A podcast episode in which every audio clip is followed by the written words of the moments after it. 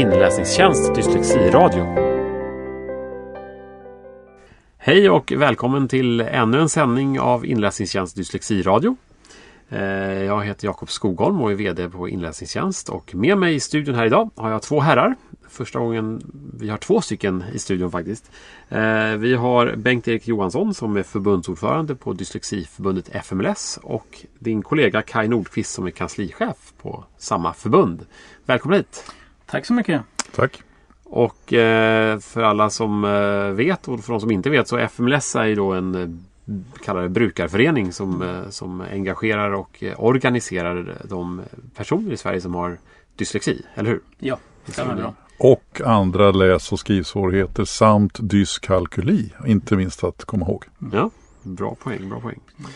Och jag eh, ringde er och bjöd in er hit idag för att jag ville höra lite grann vad, vad ni tycker är aktuellt i debatten och vad ni driver för frågeställningar kring dyslexi idag tänkte jag säga, eller nu för tiden.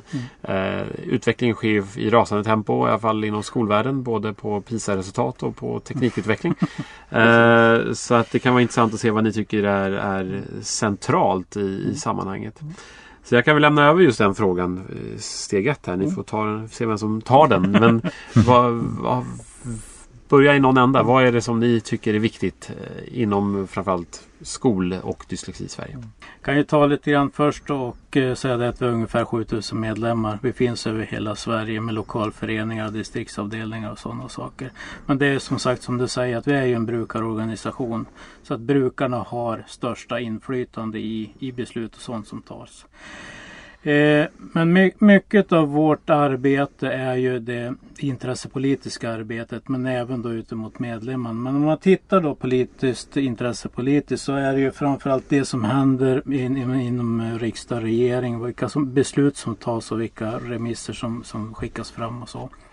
Men om man tittar nu så har vi framförallt den här läsa, skriva, räkna garantin som eh, lig, ligger på bordet så att säga för att, att tas någon form av beslut framöver. Här. Och vi tycker om man tittar och läser den eh, garantin så är det, vi dömer den till vår fördel, alltså för, för våra barn som går i skolan, att just få den här typen av garanti så att man har då någonting att kunna säga till om att den här garantin gäller och de, de här stöd och hjälp det behöver jag för att nå mina mål.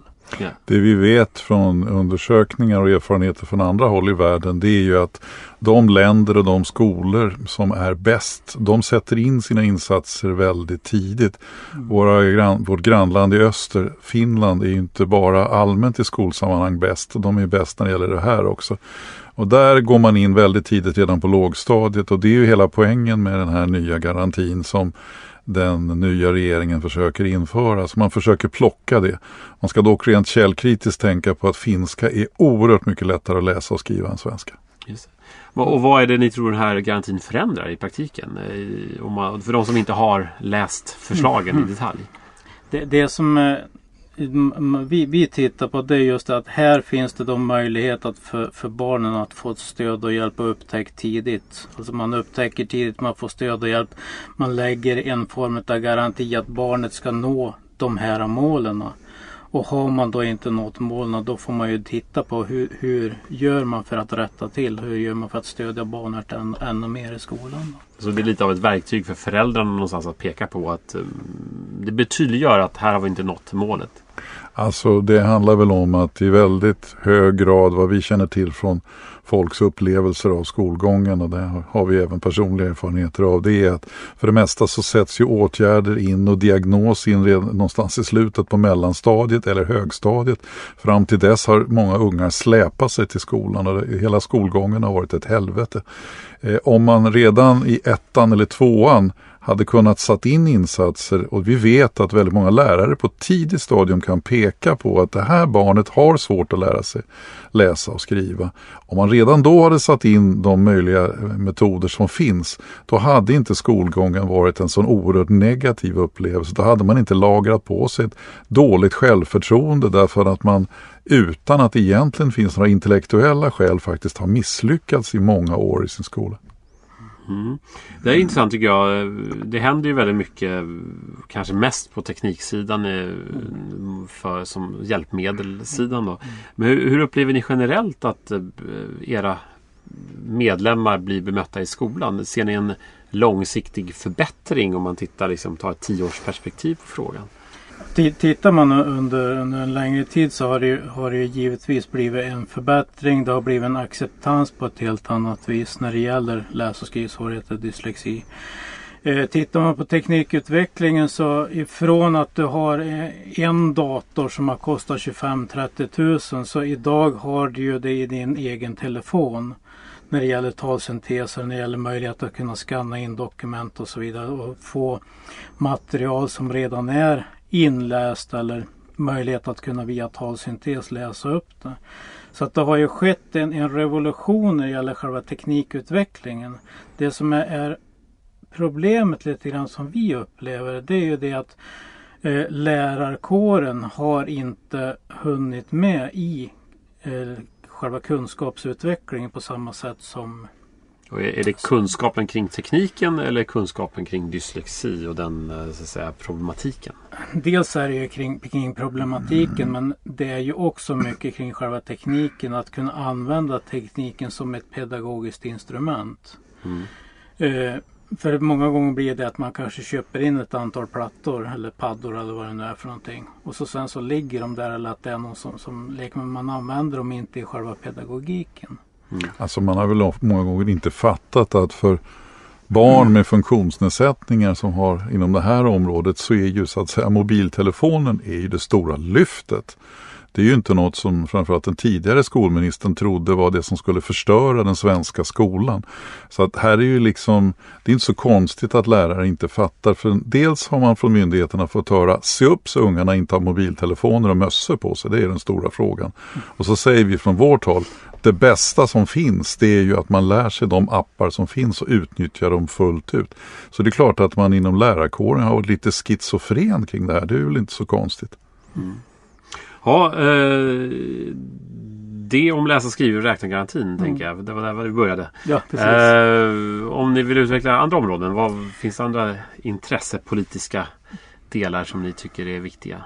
Dels har vi ju eh, det här med lärarutbildningen som vi, vi lobbyistiskt håller på helt hysteriskt och försöker få till att du som lärare som går lärarhögskolan att när du går så ska du få en gedigen utbildning i funktionshinderskunskap.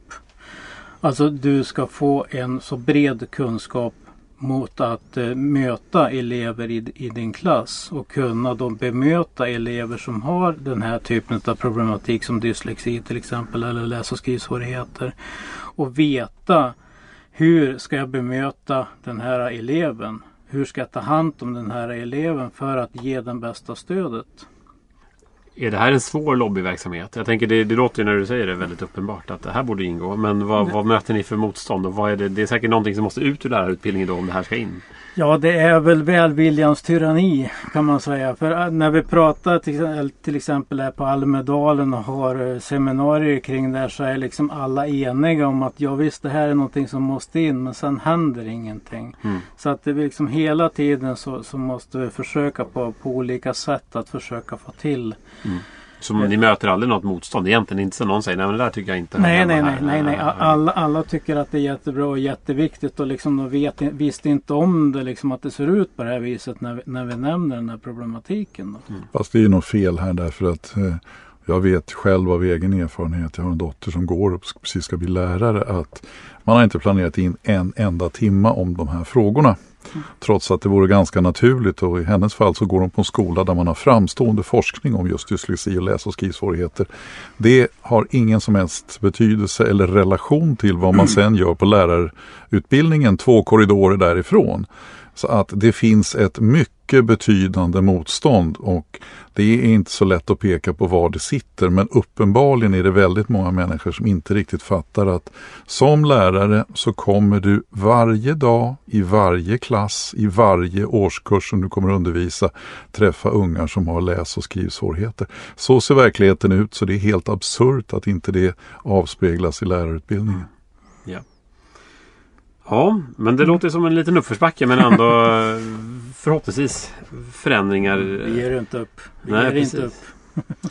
Eh, något mer ni jobbar med? Det som är intressant nu också som, som vi tycker, eller som kommer här, det är ju det här med tionde skolår eller förskoleklass som ska bli första klass så att säga. Mm.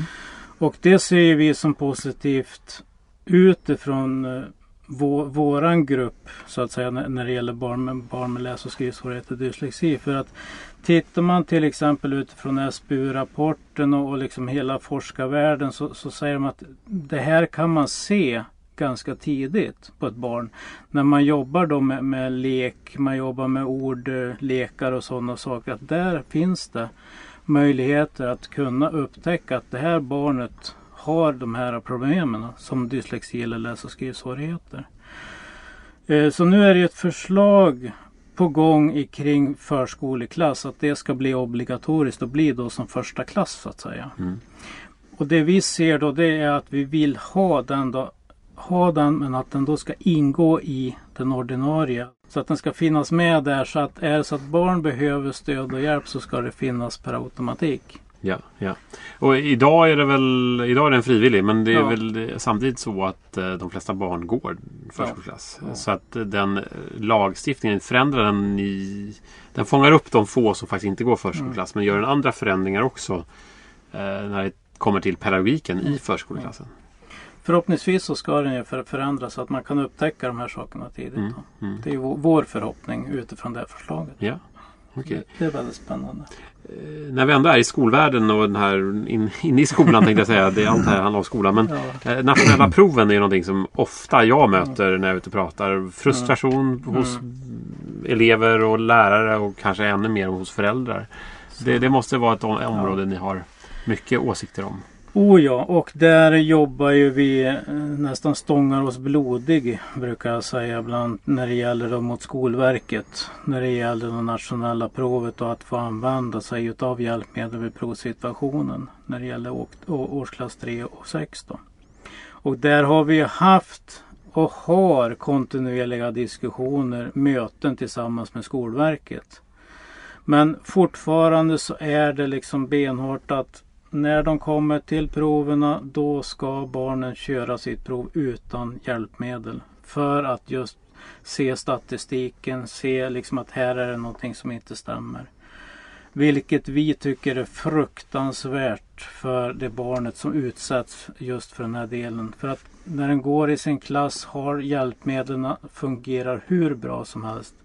Men här helt plötsligt så ska hjälpmedlen tas ifrån i provsituationen. Det är en logik här som är helt absurd. Det vore ju som om man tänker sig att när alla ungar ska göra sina prov så får de inte ha med sig glasögonen in. Det är precis samma logik. Om man skulle säga att ja, vi måste kolla hur många som har svårt att se utan briller så ni får inte använda glasögonen. Det är ingen människa som skulle kunna föreslå det för ingen skulle ta det på allvar. Men i princip så är det ju så man gör mot ungar med läs och skrivsvårigheter. Därför att de får ju lära sig hur man ska fungera med hjälpmedel. Och sen när de ska liksom leverera då får de inte använda hjälpmedlen. Det, det är en helt Vad- absurd vad- tanke. Vad framför Skolverket för argument eh, för sin ståndpunkt? Då? Det ska vara likhet.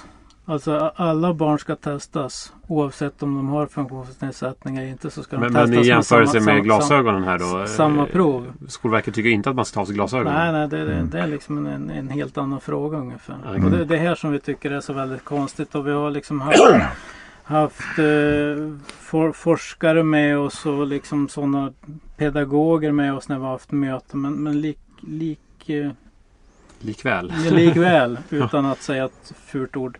Så att det, det vi får göra nu i det här läget och det har vi ju sagt till Skolverket också att det vi får göra nu det är att påverka politikerna. Att politikerna tar ett beslut att så här och så här ska det vara. Mm. Så att vårt nästa mål nu det är liksom, eller vårt mål nu det är att jobba mot politikerna för att få ett politiskt beslut som talar om med hela handen att så här ska det se ut. Intressant. Eh, vi har inte all tid i världen här så jag Nej. tänkte egentligen eh, hoppa in på ett annat område här. Eh, vi har ju nyligen under våren haft eh, en, en ny person som har stigit fram lite grann och det är vår prins. Mm. Som jag vet ni har haft samarbete med och jobbat med. Som har väldigt öppen hjärtligt berättat om sin dyslexi. Hur, hur har det här påverkat er och hur har det samarbetet sett ut?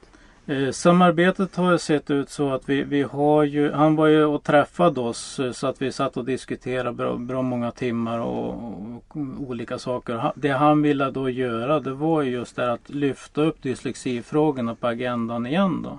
Och frågade liksom om, om det fanns några tankar och idéer från oss hur vi skulle kunna göra då. Och dels så gjorde vi ju vi tillsammans med Dyslexiföreningen eller Svenska Dyslexiföreningen och Föräldraföreningen Dyslektiska Barn och ett samarbete med SPSM. Vi gjorde en hearing för att just diskutera hur ser det ut och vad kan vi jobba framåt. Vilket vart eh, massmedialt väldigt uppskattat. Vi hade tv där, vi hade radio där, vi hade tysk tv till exempel som var där och, och spelade in. Så att det, det vart väldigt massmedialt uppmärksammat. Sen det han gjorde på Helenius hörna i TV4 här när, när han berättade öppenhjärtligt till, till David om, om, sin dyslexi och just det här med, med eh, Idrottsgalan och det här när, när det var tok där och sen han, nästa år så knöt han näven och sa nu ska jag fixa det. Och då gjorde han det. Så just sådana saker där han har liksom talat om att jag har de här problemen. Vilket fick en, en storm på sociala medier. Otroligt uppskattat och liksom otroligt mycket lovord just för att han var så pass öppenhjärtig. Mm. Jag tänker att ni måste märka från era medlemmar att det här stärker, ja, ja, visst. stärker era ja, medlemmar. Ja, det gör det. Det, gör det. det är många, många som tycker att det är jättepositivt.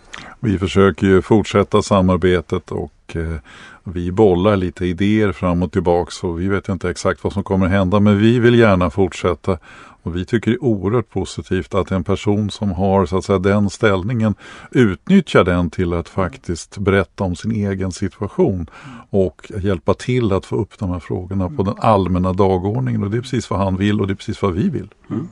Och han berättar mycket om hur den där mobbing-situationen och vara utsatt, vilket många utav våra medlemmar också mm. har gått igenom och vet precis det han pratar om. Det har de också upplevt det där är ju också väldigt intressant egentligen att en person med den sociala ställningen, det vill säga allra högst upp, ju faktiskt själv har egna upplevelser av att bli mobbad. Det är inte så vanligt och det är positivt, inte att han har blivit mobbad, men det är positivt att han kan peka på det här med, med full trovärdighet för han har själv blivit utsatt. Mm. Ja, eh, jag tänkte spinna vidare. Du nämnde den tyska TVn där som mm. närvarade. Mm. Eh, nu jobbar ju ni på Sverigearenan men mm. hur ser det ut med dyslexi? Och tänker kanske inte just själva diagnosen utan hur ser det ut för dyslektiker runt om i Europa? Väldigt, väldigt olika gör det. Tittar man eh, till exempel till, kring de gamla statsregionerna så att säga så eh, finns, det, finns det väldigt lite kring hjälpmedel och stöd. Tittar vi kring de här väst, eh, eller västländerna så att säga om man tittar på Tyskland, Frankrike och så då finns det ju rätt mycket stöd. Tittar vi kring Norden som Danmark, Sverige, Norge, Finland så finns det rätt mycket stöd i skolan. Norge är ju otroligt framme idag. Även Finland är ju framme otroligt mm. framme idag. De här. Så det, det, ser väldigt, väldigt olika ut ut i Europa. Stöd är en sak, och, men hänger stöd ofta ihop med acceptans? Om man tänker sig alltså utifrån synsättet från skolan? Det är väldigt olika. Det är väldigt mm. olika hur, vilket land du är så att säga. Nu mm. kan inte jag på mina fem fingrar hur det ser ut i de olika länderna men det är ju den, den diskussionen man hör när, man, när vi pratar till exempel i Europa nätverk eller samarbete just. Så ser det väldigt, väldigt olika ut. Eh, I Storbritannien så använder man ett system där man eh, har någon sorts utmärkelse för dyslexivänliga skolor och sånt där. Och det mm. är ju ett koncept som, eh, som verkar attraktivt. Att allt som kan knyta något positivt kring att man faktiskt gör något i de här frågorna är ju väldigt bra. Mm. Mm bra idé kanske. Den ska ja. vi införa. Det är kanske något ni ska mm. gå i bräschen för. Att mm. ha den här certifierings... Norge har ju det. Mm. De kör ju med det och uh, Storbritannien kör ju med det. Så att uh, vi, vi sneglar både på Norge och på eh, Storbritannien just kring de här frågorna. Det vore väl en ganska så bra idé att just vi gjorde det där. Det är ganska logiskt så att säga. Att det, det, initiativet kommer från brukarna så att säga. Precis, verkligen, verkligen. Bra, men där skulle jag säga att vår tid är slut. Eh, vi har kommit igenom många olika ämnen här. Eh, är det något, har ni något avslutningsvis ni skulle vilja skicka vidare till alla lärare som lyssnar och alla, kanske några elever också för den delen? Ja, det är att vi eh, den sista veckohelgen, ja, veckohelgen den 23, 24, 25 kommer att ha en dysleximässa nere i Göteborg. Och alla är välkomna dit. Det kommer att vara en 45 föreläsare av olika slag som berättar om hur man kan arbeta kring problemet dyslexi, läs och skrivsvårigheter och dyskalkyli. Eh, det tycker jag känns som något relevant att bara peka på och göra en liten puff för. Sammanfaller det här med dyslexiveckan? Nej. Nej, det är två det veckor två efter. olika Ja. saker. Ja. Ja. just det, ja. Dyslexiveckan är i början på oktober. Mm.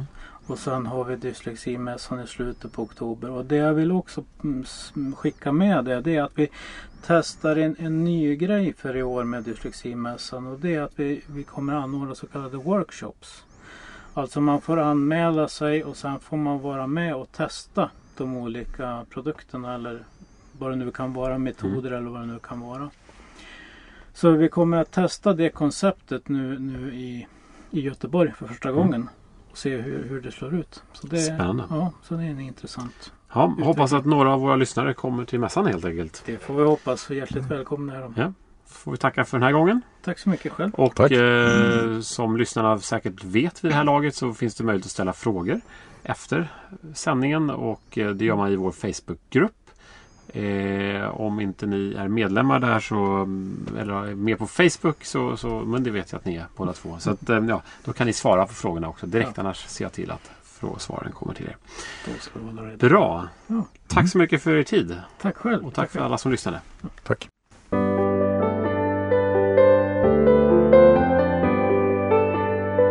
Inläsningstjänst Dyslexiradio